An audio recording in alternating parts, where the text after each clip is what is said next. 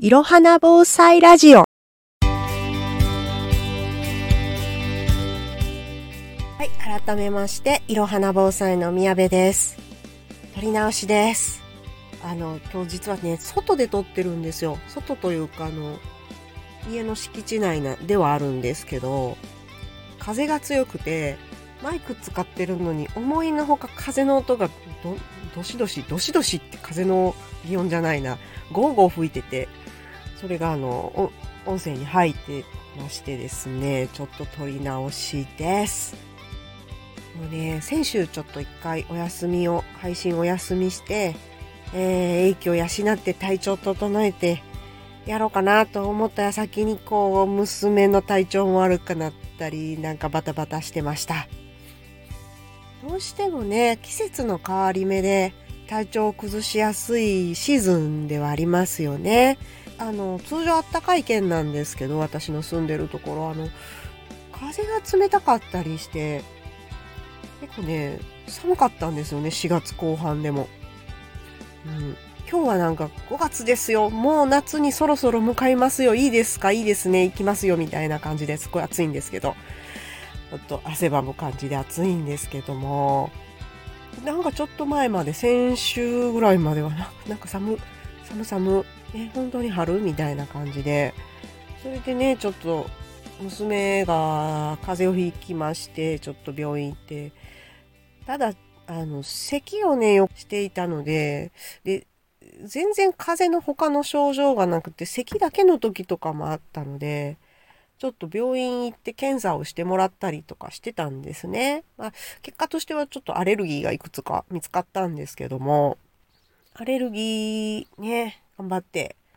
もうね、ハウスダストと猫アレルギーが大きかったんですけど、ね、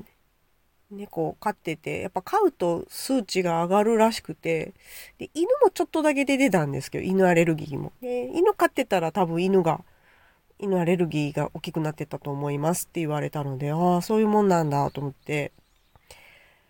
ねえ、でもかといってね、ペットを手放すとかそういうとんでもないことはできないわけで、もう本人はがには頑張ってもらって、あの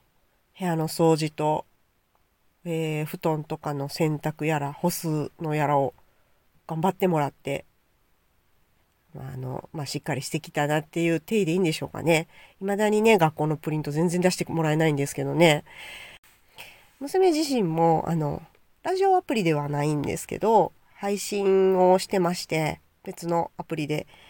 なんかライブ配信をしてるようなんですけども、私はね、あ今日そろそろが近い、配信日が近いから録音しなくちゃなって言ったら、お母さんその言い方はいかんって言われて、んどういうことって聞いたら、楽しんでやった方がいいと、で楽しんで や, やるのに録音しなきゃいけないみたいな、しなければいけないみたいな言い方してると気持ちも乗らないしっていう言い方をされたんですよ。めっちゃその通りと思って、ものすごい納得したんですよね。ああ、そうか。だから自分は、あの、もちろんこの配信楽しくやってるんですよ。うん。なんていうのかな。あの、初めてこういう配信、あの、ラジオアプリ使って配信するので、やっぱこう、新しいことするのってなんか楽しいし、あの、前にマイクも買ってテンション上がって、百歩みたいな。配信もしたんですけど、なんかその言葉の自分で言葉発した言葉からこう感情も気持ちもまた配慮も変わってくるっていうことかなと思って、もうそれはすっごい納得しましたね。本当に子に習ってます。こっちがなんかねそうやって教えたりとかより子供に習うことがすごく多くて成長したなとも思うし、私が未熟なんかなとかも思うんですけども、ありがたいことにあの割と何でも言ってくれる子なんで、うん、そこは本当に感謝してます。ね、本当に毎日やってるんで、風邪ひいた時はさすがに止めたんですけどね、喉痛いのにやめろって言ってね、本当になんか聞くところによるとその聞いてる方にも止められたらしくて、そ、そりゃそうやろって言って。ねえ、あのまあ体調悪い時はお休みして、またバリバリ治ったらまた体調治ったらねあのいっぱい喋ったらいいと思って、ね、その我慢の時もいるよっていう話はした、しましたね。ほんとね、ハマるとずっとするんで、多分だいぶ喋るうまいんじゃないかなと思ってるんですけど、もうね、聞かしてもらえないんで全然わかんないです。もう私が、あの、部屋に入るとやめますからね。やめないでって。アカウント教えてって言っても、ダメ。聞かないでって言われます。悲しい。えー、前回の配信でですね、あの、プロ野球の球場について、球場の防災について、見つけた記事を軽くご紹介させていただいたんですけど、あの、先日、えー、京セラドーム、大阪の京セラドームで、あの、ひいきの試合がありまして、そこで今回、新たに、えー、ジャンプ応援禁止っていうものが、えー、球場運営の方から発表されたんですけども、これはなんでかっていうと、あのー、みんなで一斉にジャンプすると、あの結構揺れるらしくて、近隣が。このシリーズ開始さんがつから、各応援、声出し応援とかが、あのー、解禁になったんですよ。そこで、まあ、ジャンプ応援がある球団は、まあ、もちろんホーム球場ではやってて、で、あ、飛んでるなと思って見てたんですけど、その京セラドームはどうもその近隣が揺れて、えー、住民の方が不安に感じるということで、今回新たに、えー、応援規約に入ったという経緯です。建物のね、ドーム球場自体の強度とかの話もなってくるんですけど、まあ、そもそもの地盤が緩いわけなので、これはまあ、いあのルールとして明文化されたのは、まあ、普通のことかなと思いました。あの、皆さん久しぶりの応援でハッスルしてるので、残念だなと思う方も多い反面、まあ、ジャンプが禁止なら、じゃあその分声を出そうとか、スクワット応援っていう風に切り替えたりして、あの皆さん創意工夫して応援してるようです。ルールはルールなので、えー、ルールの中で楽しく応援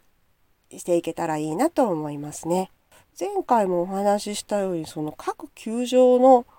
防災の対策とか、避難訓練とかをどうしているのかっていうのを、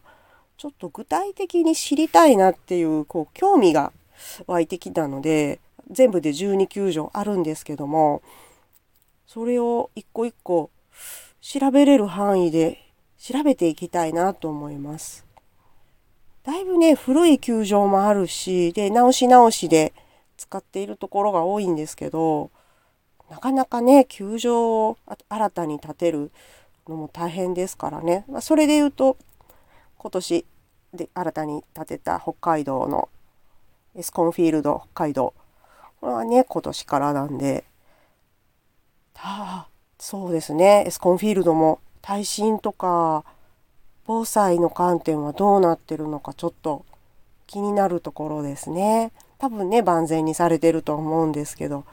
避難訓練とかどういうふうな取り組みされてるのか、興味がちょっと湧いてきたので、また調べて皆様にお伝えできるようにしたいなと思います。えー、いろはな防災ラジオというタイトルでこういう風に配信させていただいてるんですけども、そういうのもやっぱりこう防災ってこう特別な意味合いではなくて、生活の中に入ってる、入れ込んでるという風な解釈なんですけども、特別なものとして捉えるとどうしてもこう身構えてしまうところもあるので、なるべくこうお伝えするトピックについても身近なところのお話をさせていただきたいなと思うし、私の雑談の中でこうちょこちょこ、こう防災ネタを入れていくっていうスタンスで今後も配信を行いたいと思います。それでは今回はこの辺で失礼します。お相手はいろはな防災宮部ゆかでした。それではまた。